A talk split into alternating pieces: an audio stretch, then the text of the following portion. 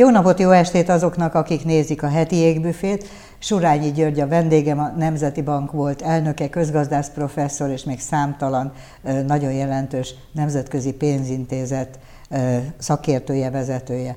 Azt szeretném megbeszélni vele, vagy az a mostani beszélgetésnek a célja, hogy kiderítsem, hogy milyen gazdasági várakozásokkal élhet Magyarország, mire számíthatunk a közeli, mondjuk másfél évben. Azért nem lövöm be ezt a, a közvetlenül csak erre az évre, hanem nyomom egy kicsit tovább a távlatot, mert azt képzelem, hogy nagyon nehéz kiszámítani, hogy a háború mit okoz, és hogy annak valamiért, valami azt súgja nekem a tökéletes hozzá nem értésem mellett, hogy a háború, mint gazdasági eltérítő tényező hosszabb hatású.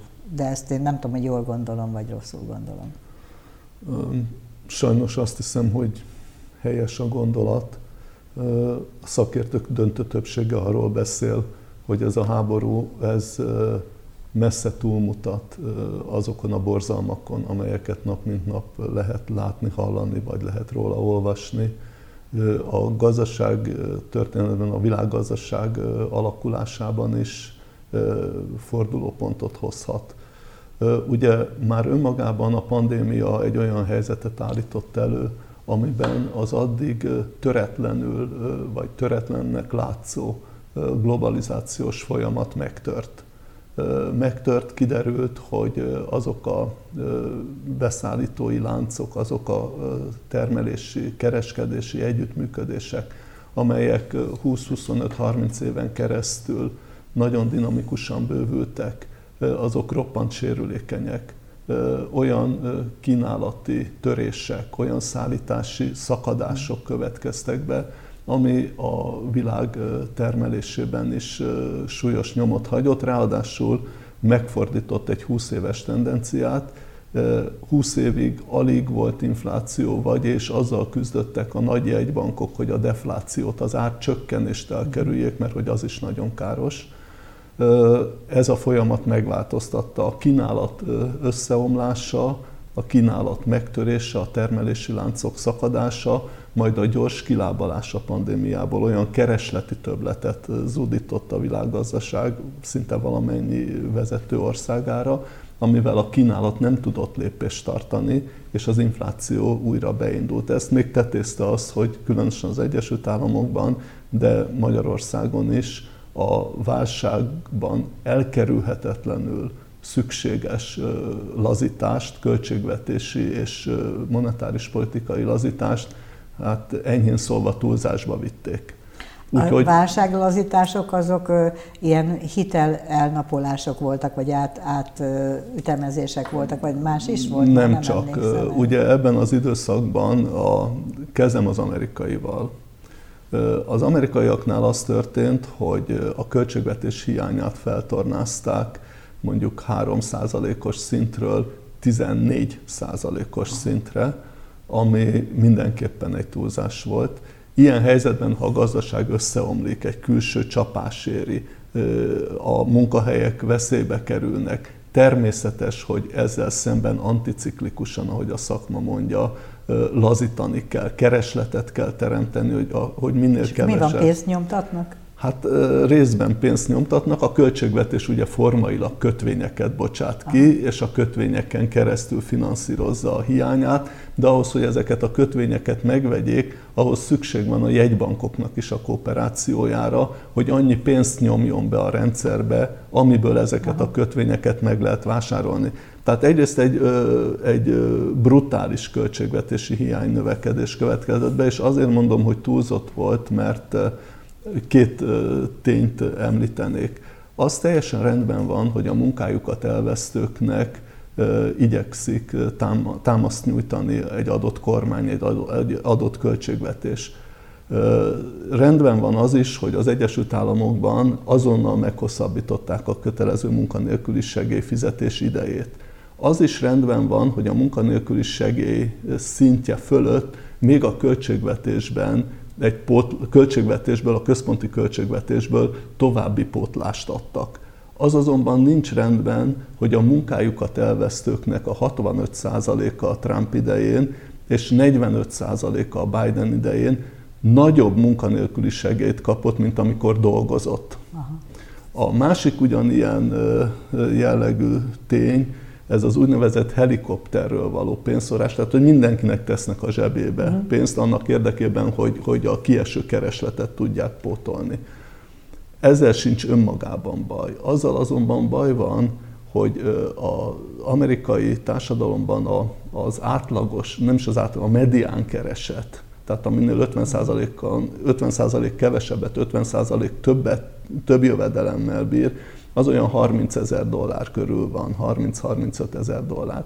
Ehhez képest minden olyan amerikai állampolgár kapott ö, ö, havi háromezer dolláros csekket, akinek hetvenötezer dollárnál nem több a keresete. Tehát az átlag kétszereséig ö, fizettek. Ennek többek között például az a következménye, hogy kétezer-ötszáz milliárd dollár ö, nem várt, ö, előre nem tervezhető többlet megtakarítás jött létre a háztartásoknál, ennyivel nőtt a hiány a költségvetésben, tehát még csak azt sem mondhatom, hogy elköltötték ezt a pénzt, nem költötték még el, vagy csak egy részét költötték el. Miközben fogyasztás ösztönzés lett volna a cél? Igen, de azért az arra is ment, mert nem kétezer-ötszáz milliárdot fizettek ki, annál jóval többet fizettek ki a két Aha. alkalommal, de olyanoknak is adtak, akiknek nyilvánvalóan nem kellett volna adni. Ez a költségvetés hiányát feldobja, olyan pénzteremtés, olyan pénznyomtatásra, ha leegyszerűsítem, kényszerítette a jegybankot, ami, ami, és olyan alacsonyra vitte le az a kamatokat is a jegybank, hogy ez előbb-utóbb elkerülhetetlenül inflációba torkollott. Nos, ezt a folyamatot, ezt a, amikor már úgy látszott, hogy kezd helyrerázódni a világgazdaság, kezdenek az amerikaiak már tavaly év közben elérték a válság előtti kibocsátás szintjét, Európa nagyjából az év végére, ez év elejére. Ezt a folyamatot törte meg az orosz-ukrán háború, ami ráadásul újra rávilágít arra, hogy ezek a beszállítói láncok, az egymástól való függés, amiről azt gondolta mindenki, hogy, hogy lehet olyan országokkal is stabil gazdasági kapcsolatokat fenntartani, akik politikai, ideológiai értékalapon távol állnak egymástól, mert hogy, mert hogy ez volt az elmúlt harminc-negyven évnek a tapasztalata. Nos, itt ez a háború egyrészt azt jelenti, hogy, és a pandémia folytatódása Kínában, hogy egy harmadik elemet is behozzunk, ez azt jelenti, hogy, hogy a nyersanyag és energiahordozóknak az ára, ami már kétezer-huszonegyben is magas volt, még tovább emelkedett, nagyon-nagyon drágává vált, és adott esetben hiányzik is, tehát a kínálat is szűkül. A mezőgazdasági termékeknél, terményeknél, búza, gabona, napraforgónál az orosz-ukrán kínálat kiesése a világból éhínséggel fenyeget egy sor országban, és megint az árakat, az egekbe tolja az élelmiszerárakat. És megint az a globalizációs folyamat, amiben szinte vakon hitt a világ, az megroppan. Tehát a globalizáció folyamata megroppan, a termelési láncoknál nem elsősorban az fogja vezérelni a termelési láncoknak a kialakulását, hogy hol a legolcsóbb termeltetni, hanem ezzel ekvivalens tényezőként bejön a biztonság, a megbízhatóságnak a kérdése, ezért hazahoznak termelési ö, egységeket. Újra ébred az autarkia? Hát ha nem is autarkia, mert abban nem lehet visszamenni, de a globalizáció, hogy visszakanyarodik és jelentősen sérül, az biztos, és ezek is mind az inflációt táplálják, tehát a nyersanyagárak emelkedése, az energiafordozók áremelkedése, az élelmiszerek áremelkedése, a termények, alapterményeknek az áremelkedése, a termelési láncok megtörése, a szállítási nehézségek, a, szállítási nehézségek, a szállítás roppant mód megdrágulása, és ehhez jönnek azok a gazdaságpolitikai hibák, ami az Egyesült Államok esetében nagyon világosan látszik, hogy, hogy túlmentek azon a határon, ameddig egy ilyen válsághelyzetben, amit a pandémia okozott, észszerűen és racionálisan meg kell tenni, de ők ennek most, ha leegyszerűen a dupláját csinálták. Most, ha Magyarországra jövünk, akkor itt ennél még összetettebb a helyzet, mert itt az infláció az nem kétezer-huszonegy közepén kezdődött. Nálunk az infláció az kétezer-tizenhétben kezdődött. kétezer-tizenhéttől, hogyha egy képzeletbeli egyenest meghúzunk, akkor a kétezer-huszas évet, tehát a pandémia évét leszámítva egyenes vonalon gyorsul, emelkedik az infláció. kétezer-tizenhétben, tizenhatban és tizenötben nulla körül volt az áremelkedés üteme. Onnantól kezdve egyenes vonalban gyorsul az infláció. Azért ezt nem nagyon vettük észre szerintem, szóval nem datálná egy átlagjáról került kétezer-tizenhétre az infláció megérzését. Szerintem később kezdtük elérezni. Igen, mert amikor nulláról egy vagy két százalékra vagy háromra megy, hát arra megrántja a vállát az Igen. ember, hogy ez még nem olyan veszélyes, csak hogyha látni a trendet, Uh-huh. akkor, hát arra emlékszem, ez talán nem nagyon udvaros, én kétezer-tizennyolcban írtam le, hogyha a folyamat így folytatódik, akkor egy öt-hat százalékig simán el fog menni az infláció. Most viszont már a két jegyőről Igen, beszélünk. De ez, ez olyan, amit, hogyha... Ez a háborúmentes ez a, és a választásmentes... Igen, igen, igen, tehát én, én akkor nem vizionáltam sem volt. pandémiát, sem háborút. Normál, békes körülmények között a magyar gazdaságpolitika által következő látni. inflációt láttam ilyen öt-hat százalék körülinek. Ugye az inflációs cél az három százalék Aha. a Nemzeti Banknak, tehát azt nevezi nagyjából árstabilitásnak, a hat az ennek a kétszerese, az már magas.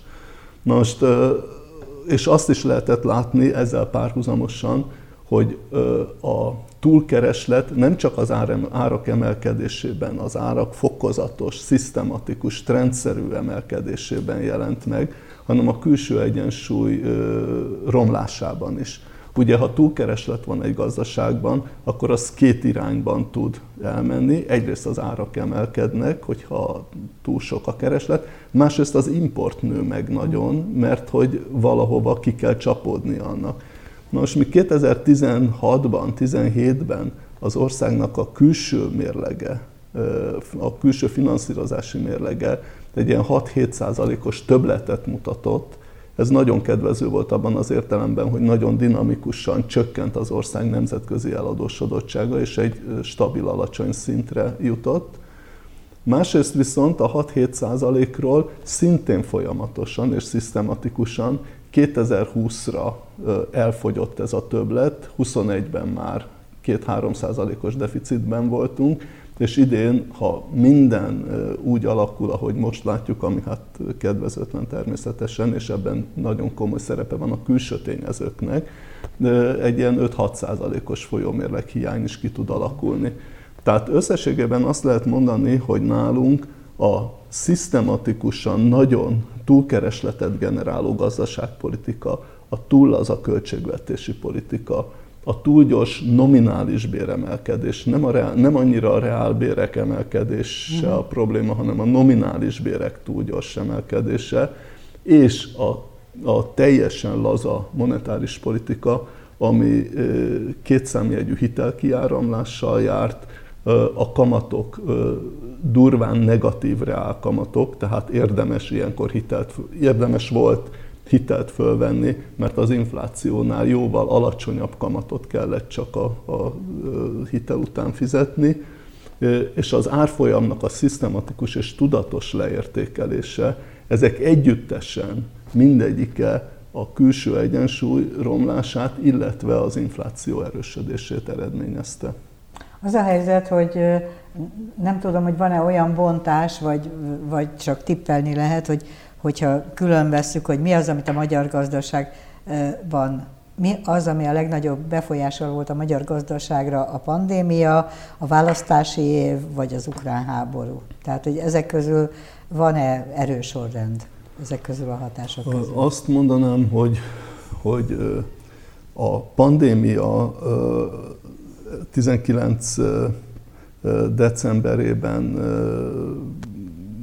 egy, egy interjúban hangzott el, ahol módon volt elmondani, hogy ha nincs valami külső hatás, akkor az infláció töretlenül fog gyorsulni. Jött egy külső hatás, az a pandémia Aha. volt, összeestek a nyersanyag és energiaárak a világban, és Magyarországon is a kétezer-húsz januárjában már négy egész hét tized százalék volt az infláció itthon, Aha. tehát már magas volt, miközben az Európai Unióban még fél százalékot sem ért el az infláció, tehát semmiféle negatív külső hatás nem ért minket.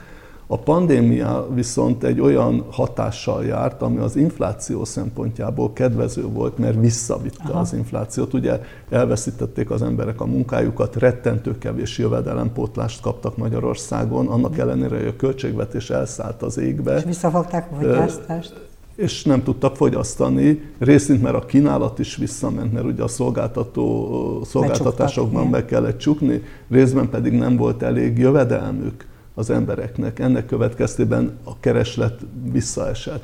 De a világgazdaságban is megtört a, a növekedés.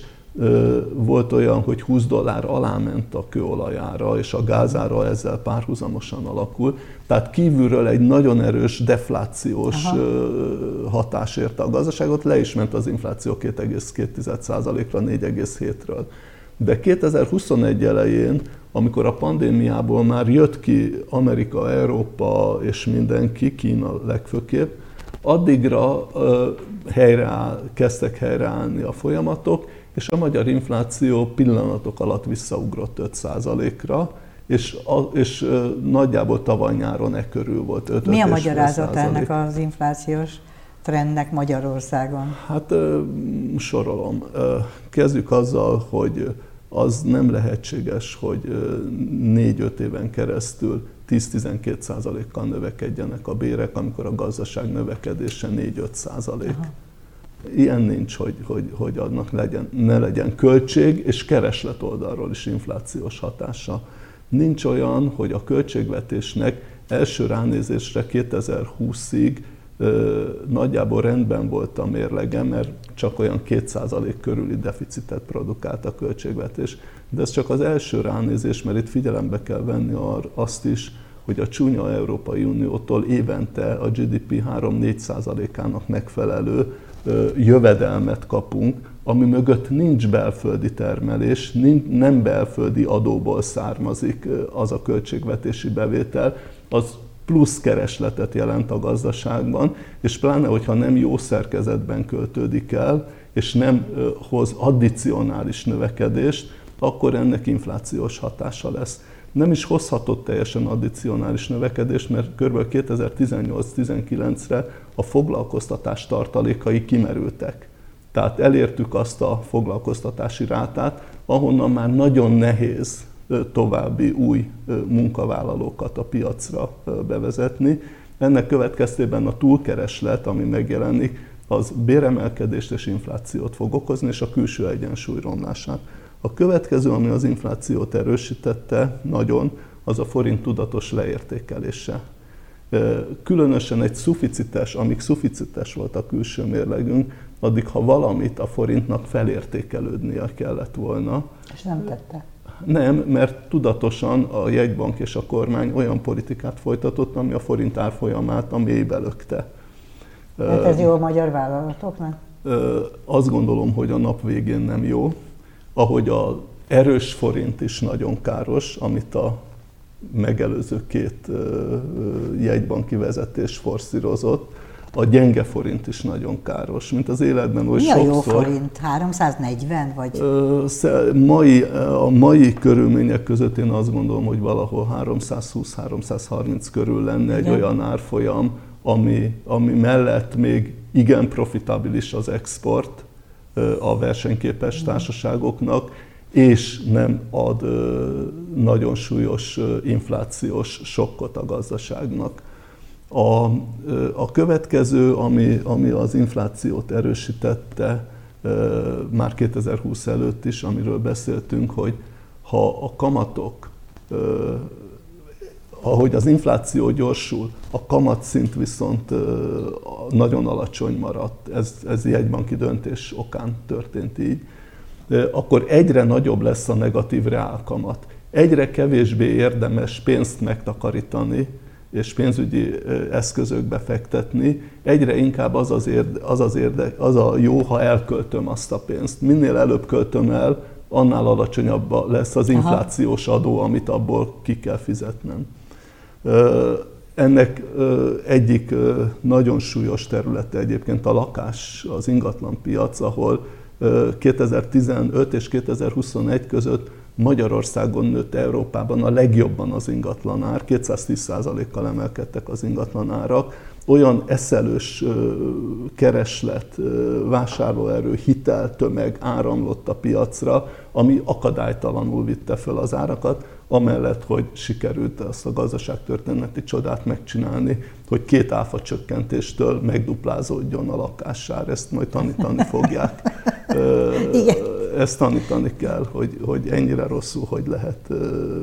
Ezek egy piacba belenyúlni. Kiszámítható folyamatok, ez amelyeket korlátozni képes az állam, akkor, hogyha épésszel számol. Soha nem kellett volna csökkenteni az áfát a lakásokra. Teljesen nyilvánvaló volt, hogy minden áfa csökkentésnek az a természetrajza, hogy fél év, egy éven belül a piac visszaveszi az áfa csökkentést. Tehát amikor az a szándék, hogy az áfa csökkentésen keresztül az alacsony keresetűeket támogassák, akkor az mindig az ellenkezőjébe ö, csap át, mert egy, vagy nem csökkennek eleve az árak, vagy nagyon hamar visszapattannak, vagy ha csökkennek, akkor az szisztematikusan a magas jövedelműeket támogatja. Hát aki mondjuk, maradjunk a lakásnál, aki húsz millió forintért tud lakást vásárolni, és tételezzük fel, ami nem következett be, hogy a húsz százalék áfa csökkentéssel négy milliót csökken annak a lakásnak az ára, akkor az egy jelentős megtakarítás lenne, de nem, nem következett be, hangsúlyozom. De ha valaki ötven milliós lakást vesz, és ott csökkenne húsz százalékkal, az, az már nyolc milliót takarít meg. Tehát minél az ilyen jellegű támogatások, ha máshonnan nem, a szocializmusból tudni kéne, hogy ezek szisztematikusan mindig a magas jövedelműeket támogatják. Hogyha az alacsony keresetűeket okkal támogatni kell, és milyen egyetértek azzal, hogy itt rengeteg tennivaló lett volna, lenne és lesz Magyarországon, akkor nem generális ö, szubvenciókat kell adni, hanem borzasztó célzottan azoknak a zsebébe kell tenni a pénzt, akikről tudjuk mindenféle indikátorok mentén, hogy rászorulnak erre a segítségre. Ugyanez a helyzet egyébként a rezsinél is. Uh-huh. Hát aki nagy lakásban, nagy energiafelhasználással van, az tízszer annyi támogatást kap, mint akinek egy ötvenes égő ég a lakásában. Ezt soha nem lehetett megérteni, hogy ez azért van, mert nagyobb gondot jelent ö, szétválogatni és célzottan adni támogatásokat, tehát hogy olyan adminisztrációs hátteret ö, feltételezne ez, amit nincs értelme igénybe venni, és ezért oldják meg így, vagy gyorsan akartak cselekedni, és nem építettek hátteret ezeknek a döntéseknek. Tehát sose értettem azt, hogy én miért kapok rezsitámogatást, bár nagyon örülök neki, hogy kaptam, és miért, nem, miért, miért ugyanannyit kap a tőlem ötven méterrel lakó, aki a felét keresi hozzánk képest. Szóval ez nagyon fura. Nem, nem Én értem, szerintem ez egy, ez egy... És nagyon, akkor még nem a medencefűtési kategóriáról beszélek. Ez, ez, egy, ez egy nagyon világos értékválasztás, amit nagyon tudatosan csinálnak. Tehát, nem. Hogy igazából a középosztály a cél, de ez nem a, a támogatásra, vagy nem. A felső középosztály? Ez, ez, az, ez a felső öt százalék, aki itt horribilis támogatást kap.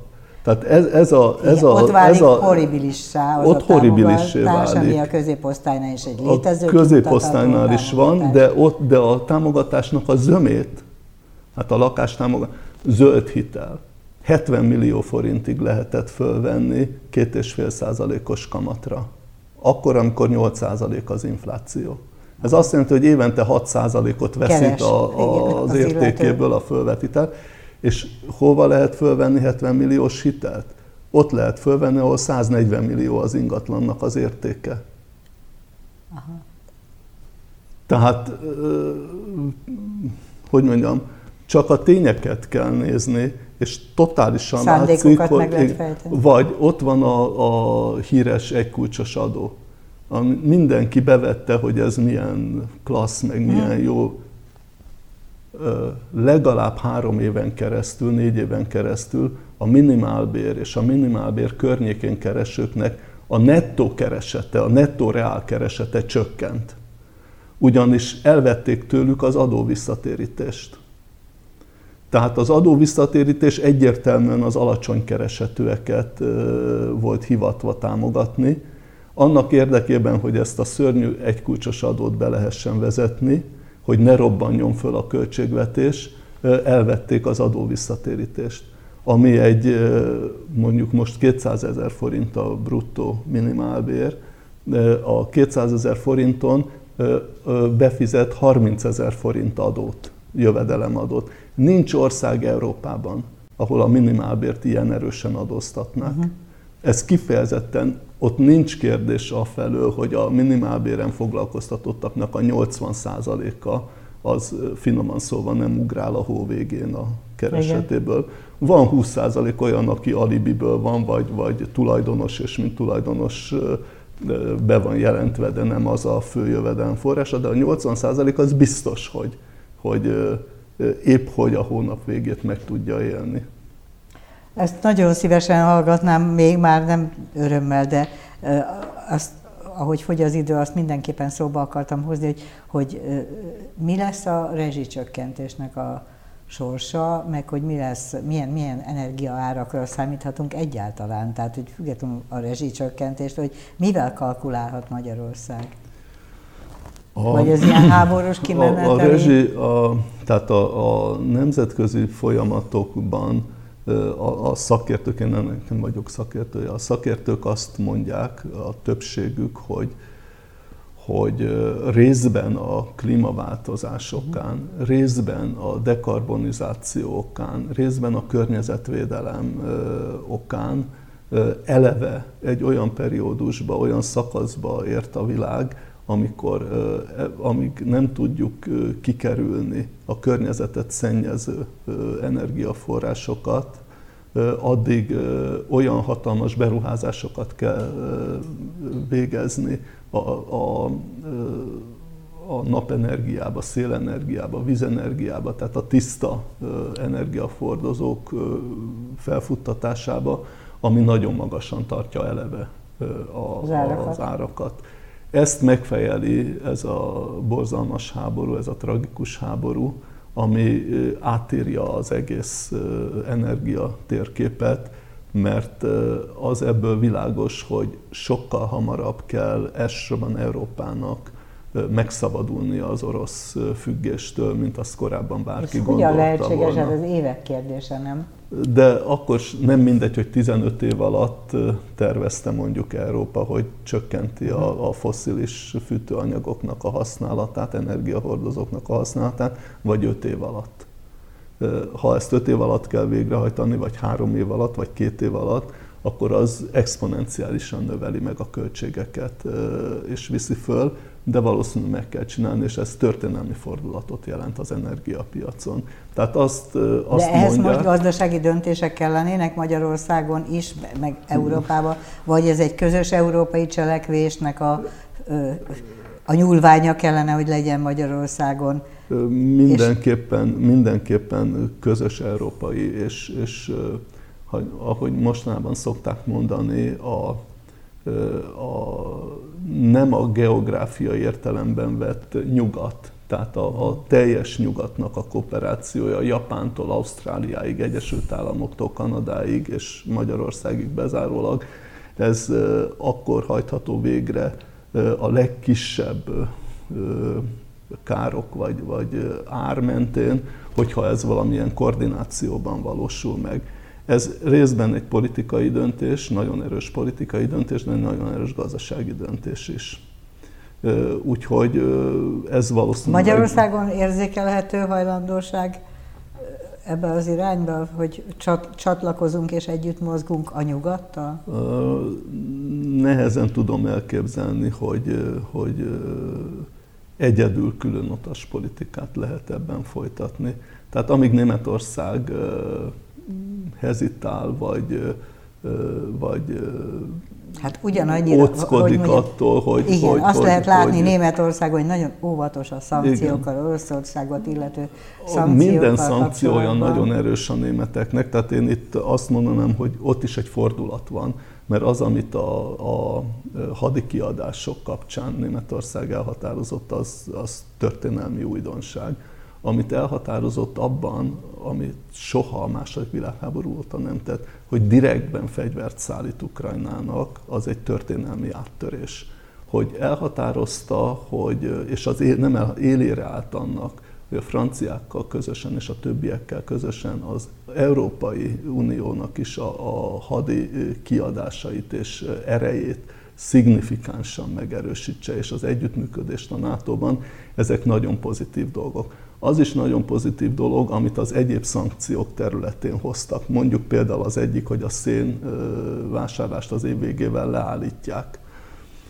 Ugyanakkor nem csekély és nem szerény hibák következtében, tudniillik, hogy leállították az atomerőműveket messze idő előtt, olyan kiszolgáltatott helyzetben vannak, ami miatt valószínű, hogy egyik napról a másikra az orosz energiafüggőséget nem tudják felszámolni, vagy, vagy óriási áldozatok mentén tudják csak felszámolni. És mi felszámolni. Csak még inkább így vagyunk ezzel, nem? Ö, mi is, ö, ö, ha a szerkezetet tekintjük, akkor valószínű, hogy hasonlóan vagyunk, de a, a dolog azért, azért is igényel ö, koordinált, Európa, minimum európai szintű együttműködést, mert az olyan országok, mint Magyarország, Szlovákia, Bulgária például, olyan Szlovénia, olyan fokon függenek jelenleg az orosz szállításoktól, hogy arról leválni fokozatosan is csak akkor lehet, és úgy lehet, hogyha a meglévő vezetékeken keresztül, amelyek szerencsére kiépültek az elmúlt húsz-huszonöt évben nyugat felé, meg észak felé, meg dél felé is, azokon a többiek szolidaritására alapozva tudunk fölvenni fűtőanyagot. Tehát ezt egyedül nem Tengeri lehet. szállításból? Tengeri szállításból, igen, és, a, és az Európa egyéb területei felé menő vezetékekből, ami hát majdnem mindegyik tengerről jön, mert talán azt hiszem a, a norvég nem, mert a norvégoktól valószínűleg Saját. van vezeték is, és, és úgy jön be az európai piacra. De Dánia is nagyon komoly kitermelést folytat. És hát Észak-Afrikából, Közel-Keletről, Egyesült Államokból pedig hát hajón. De hát folyó. Ezek nem a jövőtére alkalmazható perspektívák, nem? Abban az értelemben nem. Hogy, hogy az nem képzelhető el, hogyha egy hirtelen stop lenne, akár azért, mert a, a szabad világ úgy határoz, hogy nem finanszírozza tovább az oroszokat, akár azért, mert az oroszok úgy határoznak, hogy fulladjunk meg, akkor ez nyilvánvalóan komoly gazdasági visszaesést jelent. De azért azt szeretném mondani, hogy épp most olvastam reggel egy tanulmányt, az például azt mondja, hogy ha a németeknél ez bekövetkezne, akkor kb. hét százalékkal csökkenne a német gé dé pé. Na most lehet, hogy nálunk is egy ilyen bekövetkezne, ami, ami különösen abban az esetben, hogyha a szegényeket, a rászorultakat nem támogatja a gazdaságpolitika, akkor az egy nem elviselhető teher egy társadalom számára. De hogyha a társadalom szolidáris és a politika szem előtt tartja azt, hogy a rászorulókat ilyen esetben is közvetlenül kell támogatni, akkor én azt gondolom, hogy ez nem egy akkora ár, amit ne lenne muszáj elvállalni annak érdekében, hogy ne halljon meg még ötven-száz-százötven ezer ember Ukrajnában, és ne következzen be az, hogy az oroszok ne ér, és hogy, hogy meg lehessen akadályozni azt, hogy az oroszokban az az érzés alakuljon ki, hogy bármit megtehetnek, és ebbe a bármibe beletartozik az is, hogy Magyarországra is bejönnek. Tehát azt kell érteni, azt kellene megérteni, itt nem Ukrajnáról van csak szó, róluk is. Itt arról van szó, hogy az oroszok vissza akarják állítani a nyolcvankilenc előtti helyzetet és szerepüket, és ha ezért valamennyi gazdasági áldozatot kell hozni, az közelében nincs annak, mint hogyha visszahullana mondjuk a közép-európai régió az orosz védnökség alá. Amerikai források ezt mondják napok óta, illetve ezt lehet hallani, de ennek valóságos realitását érzi? Tehát, hogy, hogy az, hogy milyen ábrányai vannak Putyinnak, és hogy milyen kétezer-huszonkettő valósága, azért az két külön dolog, nem? Én sokkal súlyosabbnak érzem az ő ábrányait ennél.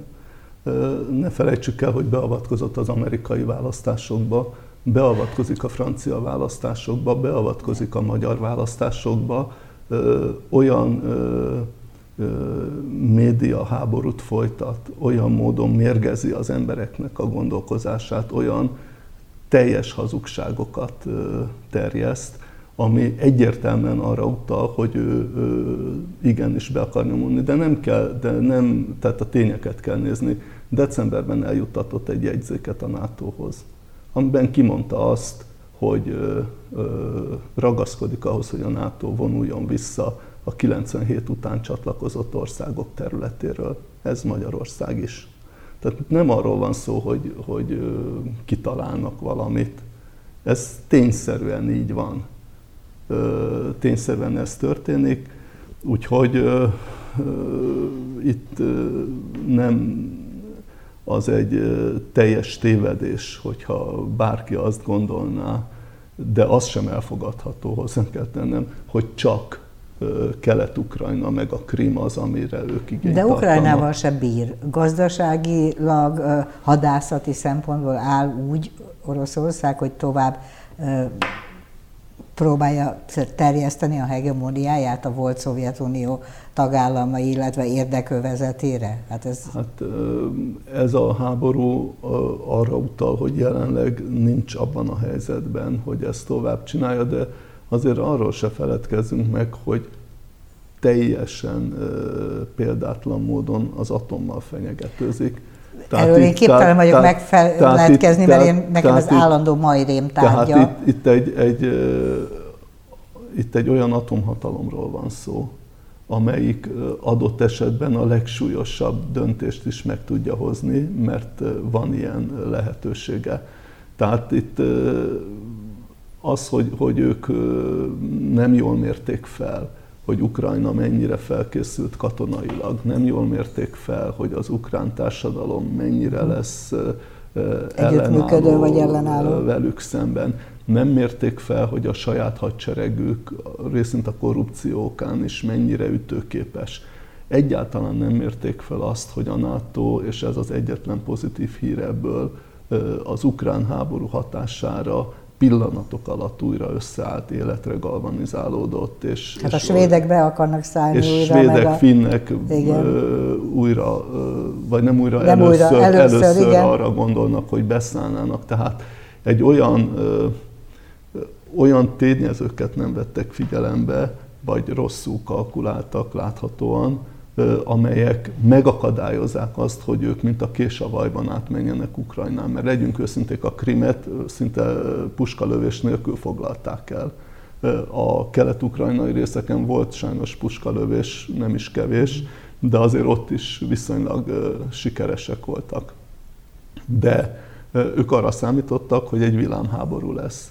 És ha egy világháború sikerrel járt volna, ha a NATO nem áll össze, ha a nátóhoz nem csatlakozik Japántól Ausztrálián át, Dél-Koreáig és Tajvanig és Szingapúrig mindenki, és Svájc is, ami példátlan, akkor, akkor az a kép, amit felvázolt, hogy meddig mehet el Moszkva, az egyáltalán nem a lehetetlen világa, mert akkor étvágya megjött volna, és folytatta volna az előre vonulást. Belekergettem magunkat olyan hadászati kérdésekbe, amelyek elveszik az időt attól, hogy azt még gyorsan megkérdezzem, hogy Oroszország gazdasága és a magyar gazdaság ugye az energián keresztül össze van drótozva, de mit jelent az, ezt sose értettem meg pontosan, és nem is tudom a jelentőséget, hogy rubelben kell fizetni egyébként a nyersanyagért? Én szerintem ez, ez egy Ez gesztus? Hogy nem, hogy udvarias legyek, ez egy viharabiliben. Igen, az érdektelen? Ez egy érdektelen kérdés. Teljesen mindegy, hogy euróban veszem meg az olajat, vagy a gázt, vagy bármit, és utána az orosz exportőr konvertálja át rubelre, vagy előre nekem euróért meg kell vennem a rubelt, és azért veszem meg az olajat. Ez az orosz gazdaság szempontjából is semleges, mindegy. És a mi szempontunkból is mindegy. Úgyhogy itt nem is tudom, hogy mi volt az oroszok fejében, amikor ezt elővezették, mert ugyanúgy tudja stabilizálni belül a rubel árfolyamát, hogyha euróban fizetnek, mert akkor majd az orosz jegybank fogja eladni ezt az eurót a piacon, hogy megtámogassa a rubel árfolyamát. Ugyanúgy, támogat, ugyanúgy meg tudja támogatni, mint hogyha az importőrök először megveszik a piacon a rubelt, aha, és azáltal erősítik a rubel árfolyamát. Tehát ez, ez szerintem egy, egy, ez nem egy lényeges kérdés. Azt akartam, még csak elfelejtettem menet közben a helyén megkérdezni, hogy a költségvetés, itt volt Kovács Árpád nem nagyon régen, ő azt mondta, hogy április végére feltehetőleg lesz majd új költségvetés, illetve hogy át, át kell dolgozni a, az új helyzetekhez képest azt, amit eddig elképzeltek a költségvetésről, és hogy a választási kiadások, hogy finoman fogalmazzak, az mennyit tett hozzá Magyarország mostani gazdasági helyzetéhez. Tehát, hogy a választási évvel kapcsolatos a minimálbér fölemelése, a huszonöt év alattiaknak az adó eltörlése, nem tudom már még, még felsorolni, de legalább négy olyan intézkedés volt. Ja, tehát hogyne, hát a nyugdíj prémium, illetve nem a prémium, hanem a tizenharmadik havi nyugdíj, meg a nyugdíjprémium, meg mindenféle, ami lezajlott itt az utóbbi három-negyed évben, az mennyit moccantott az azon, hogy, hogy hogy zajlik majd a huszonegyes, húsz, nem a huszonkettes év? Egyrészt nagyon nagy összegekről beszélünk. Az adóvisszatérítés, ami példátlan és teljesen értelmetlen, hatszázötven milliárd forint. A, a huszonöt év alattiak adómentessége százhúsz milliárd forint évente. A tizenharmadik havi nyugdíj előrehozása kétszáz milliárd forint évente. A hat havi fegyverpénz kifizetése, ami, ami nem oldja meg sajnos a fegyveres testületek dolgozóinak a méltányos kompenzálását. Ez egyszeri segítség, de jövő januárban ugyanúgy nem lesz a bérük rendben. Az egy további legalább kétszáz-háromszáz milliárdos tétel. Úgyhogy azt kell mondanom, a minimálbér az ilyen szempontból nem osztszoroz a költségvetésnél, mert állami szférában nagyon kevesen vannak minimálbéren, és ott az a bevételi oldalon a nagyobb adó az a költségvetés helyzetét nem ássa alá talán.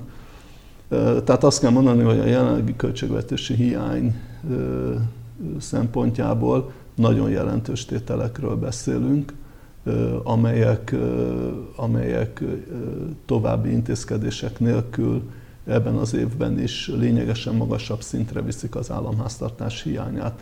De ezekkel összemérhető súlyos teher a rezsicsökkentés fenntartása. Annak a rezsicsökkentésnek, az ugyanis épp tegnap mondta a kormány egyik tagja, hogyha így maradnak az árak, akkor az ebben az évben ezerháromszáz milliárdot jelent, az két százaléka a gé dé pének.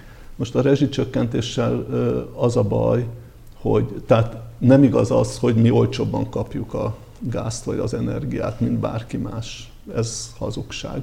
Ugyanannyiért kapjuk, ennek következtében, ha olcsóbban adjuk, akkor a kettő különbözetét nekünk kell megfizetni. Ez az ezerháromszáz milliárd, ez a magyar gé dé pé két százaléka. Ezzel az a probléma, hogy félreinformálja a társadalmat, a gazdaság szereplőit félrevezeti, senki nem tudja, hogy ténylegesen mibe, kerül ez a, mibe kerülnek ezek az áruk. Ennek következtében senki nem takarékoskodik vele, ugyanúgy pazarolunk, mint hogyha tényleg ilyen olcsó lenne, de nem ilyen olcsó, hanem borzasztó drága. Nem, kerülnek, nem kerül sor olyan döntésekre, ami visszafogná a felhasználást. Mondjuk Olaszországban most vezetik be azt, hogy huszonöt fok alá nem lehet vinni nyáron a légkondicionáló berendezéseket. Más országokban afelé nyomnak, hogy húsz fok fölött ne fűtsenek télen a lakásokba, ami nem egy jó dolog természetesen, de húsz fokban nem fagy meg az ember, de, de nagyon jelentősen leviszi a felhasználást. Akkor nem beszélünk arról, ami hetvenháromban, ugye ez nekem még élmény volt, bevezették, nem, bevezették az autópályákon a sebességkorlátot. Addig nem volt sebességkorlás. Egyértelműen nem miatt vezették be. Azt hittem, hogy baleset megelőzés miatt. Nem, energiafelhasználás miatt. Teljesen nyilvánvaló, hogy átmenetileg le kéne vinni száz kilométer per órára az autópályákon a sebességet, mert az legalább tizenöt-húsz százalékkal csökkenti a fogyasztását az, az a nagy teher a személygépkocsiknak, és akkor Aha. ezzel ekvivalensen a, nyilván a, a kamionoknak is. Tehát egy-kettő, borzasztó károkat okoz a környezetben, mert ha nem spórolunk, nem takarékoskodunk ezzel, akkor, akkor az, az azt jelenti, hogy szennyezzük a környezetet. A harmadik, ami a legsúlyosabb, az a szociális hatása. Akinek nincs autója, vagy pici lakása van, vagy, vagy nem gázzal fűt, hanem fával, aminek az ára az égben van, akkor ez azt jelenti, hogy teljesen antiszociális a rendszer, mert a, a legrászorultabbakat nem, vagy alig támogatja, és a, aki meg nem szorul rá, az meg horribilis támogatást kap. A villanyfűtésre való áttérés az körülbelül ugyanaz, nem? Attól függ, hogy miből jön az energia, amit felhasznál. Ha a földgázfűtésű erőműből jön, akkor ugyanaz, ha, vagy gondolom én, ha atomerőműből, akkor, akkor más. Vagy vízi erőmű, vagy napenergia. Mert ugye abban azért volt jelentős előrelépés az elmúlt tíz évben, tehát most már szabad szemmel látható a megújuló energiáknak a hozzájárulása az Igen, az utóbbi pár évben, hogyha az ember autózik egyet az országban, akkor azért ilyen nagy telepeket Igen. lehet Igen, látni. Igen, tehát azt lehet látni, úgyhogy azt kell mondanom, hogy, hogy ez a...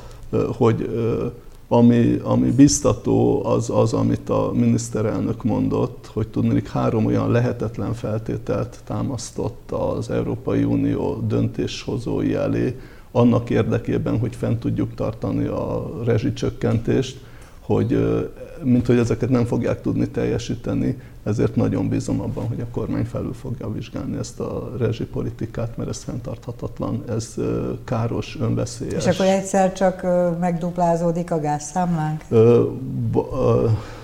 Azt mondanám, hogy, hogy úgy kellene csinálni, vagy, vagy az, abban kellene gondolkozni, hogy azoknak a rezsie, akik átlag vagy átlag alatt fogyasztanak, azoknak csak nagyon fokozatosan emelkedjen a, a rezsi kiadása. Aki átlag fölött van, ott igen duplázódjon meg. Duplázódjon meg, mert, mert ennyibe kell. Ne legyen illúziója senkinek, megfizetjük. Egyébként azon fizetjük meg, hogy, hogy a költségvetésnek olyan deficitje lesz, ami önmagában inflációt csinál, vagy olyan új adókat vezetnek be, ami szintén a mi pénztárcánkat érinti, vagy, amint azt a pénzügyminiszter bejelentette, mint hogy nincs pénz a tanárok fizetésére, a tanárok vesztenek éhen. Ugyanez van az egészségügyi szakdolgozóknál. Tehát nincs ebben, ebben a helyzetben nincs olyan, hogy, hogy ingyen megusszuk. Hát ha máshonnan nem, a Kádár világból tudni kell, amikor megemelkedett hetvenháromban az olajár, akkor annak az lett a következménye, hogy négy évig azt a badarságot mondták, hogy Magyarországot nem érinti. A, nem azon, gyűrűzik nem be. Nem gyűrűzik be.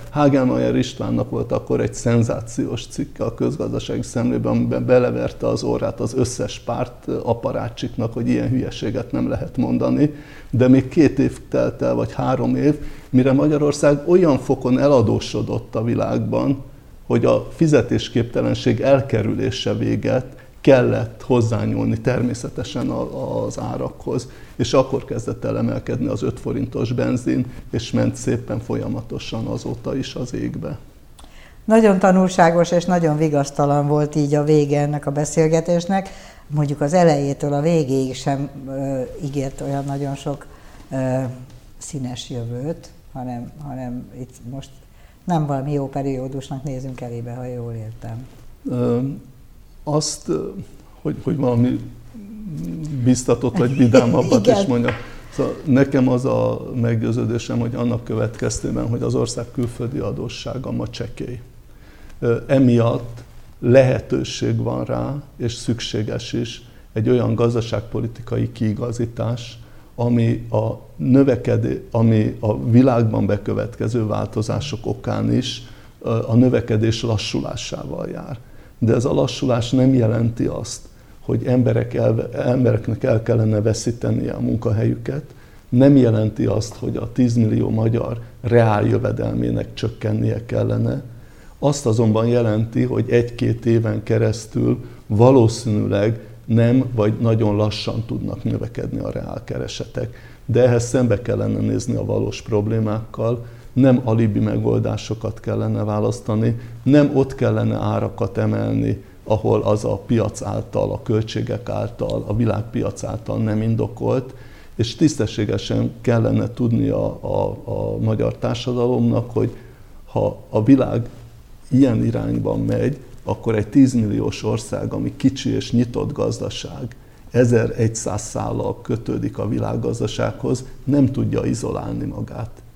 Akármilyen kormánya van, nem választhatja le erről. Tehát nem arról van szó, hogy hogy valami ö, ö, akkor kellene nagyon buslakodni, hogyha azt mondanám, vagy az jönne ki abból, amit mondok, hogy megugrik a munkanélküliség, ö, elveszítik a jövedelmüket az emberek, a reáljövedelmüket, mondjuk a rezsihez konkrétan visszatérünk.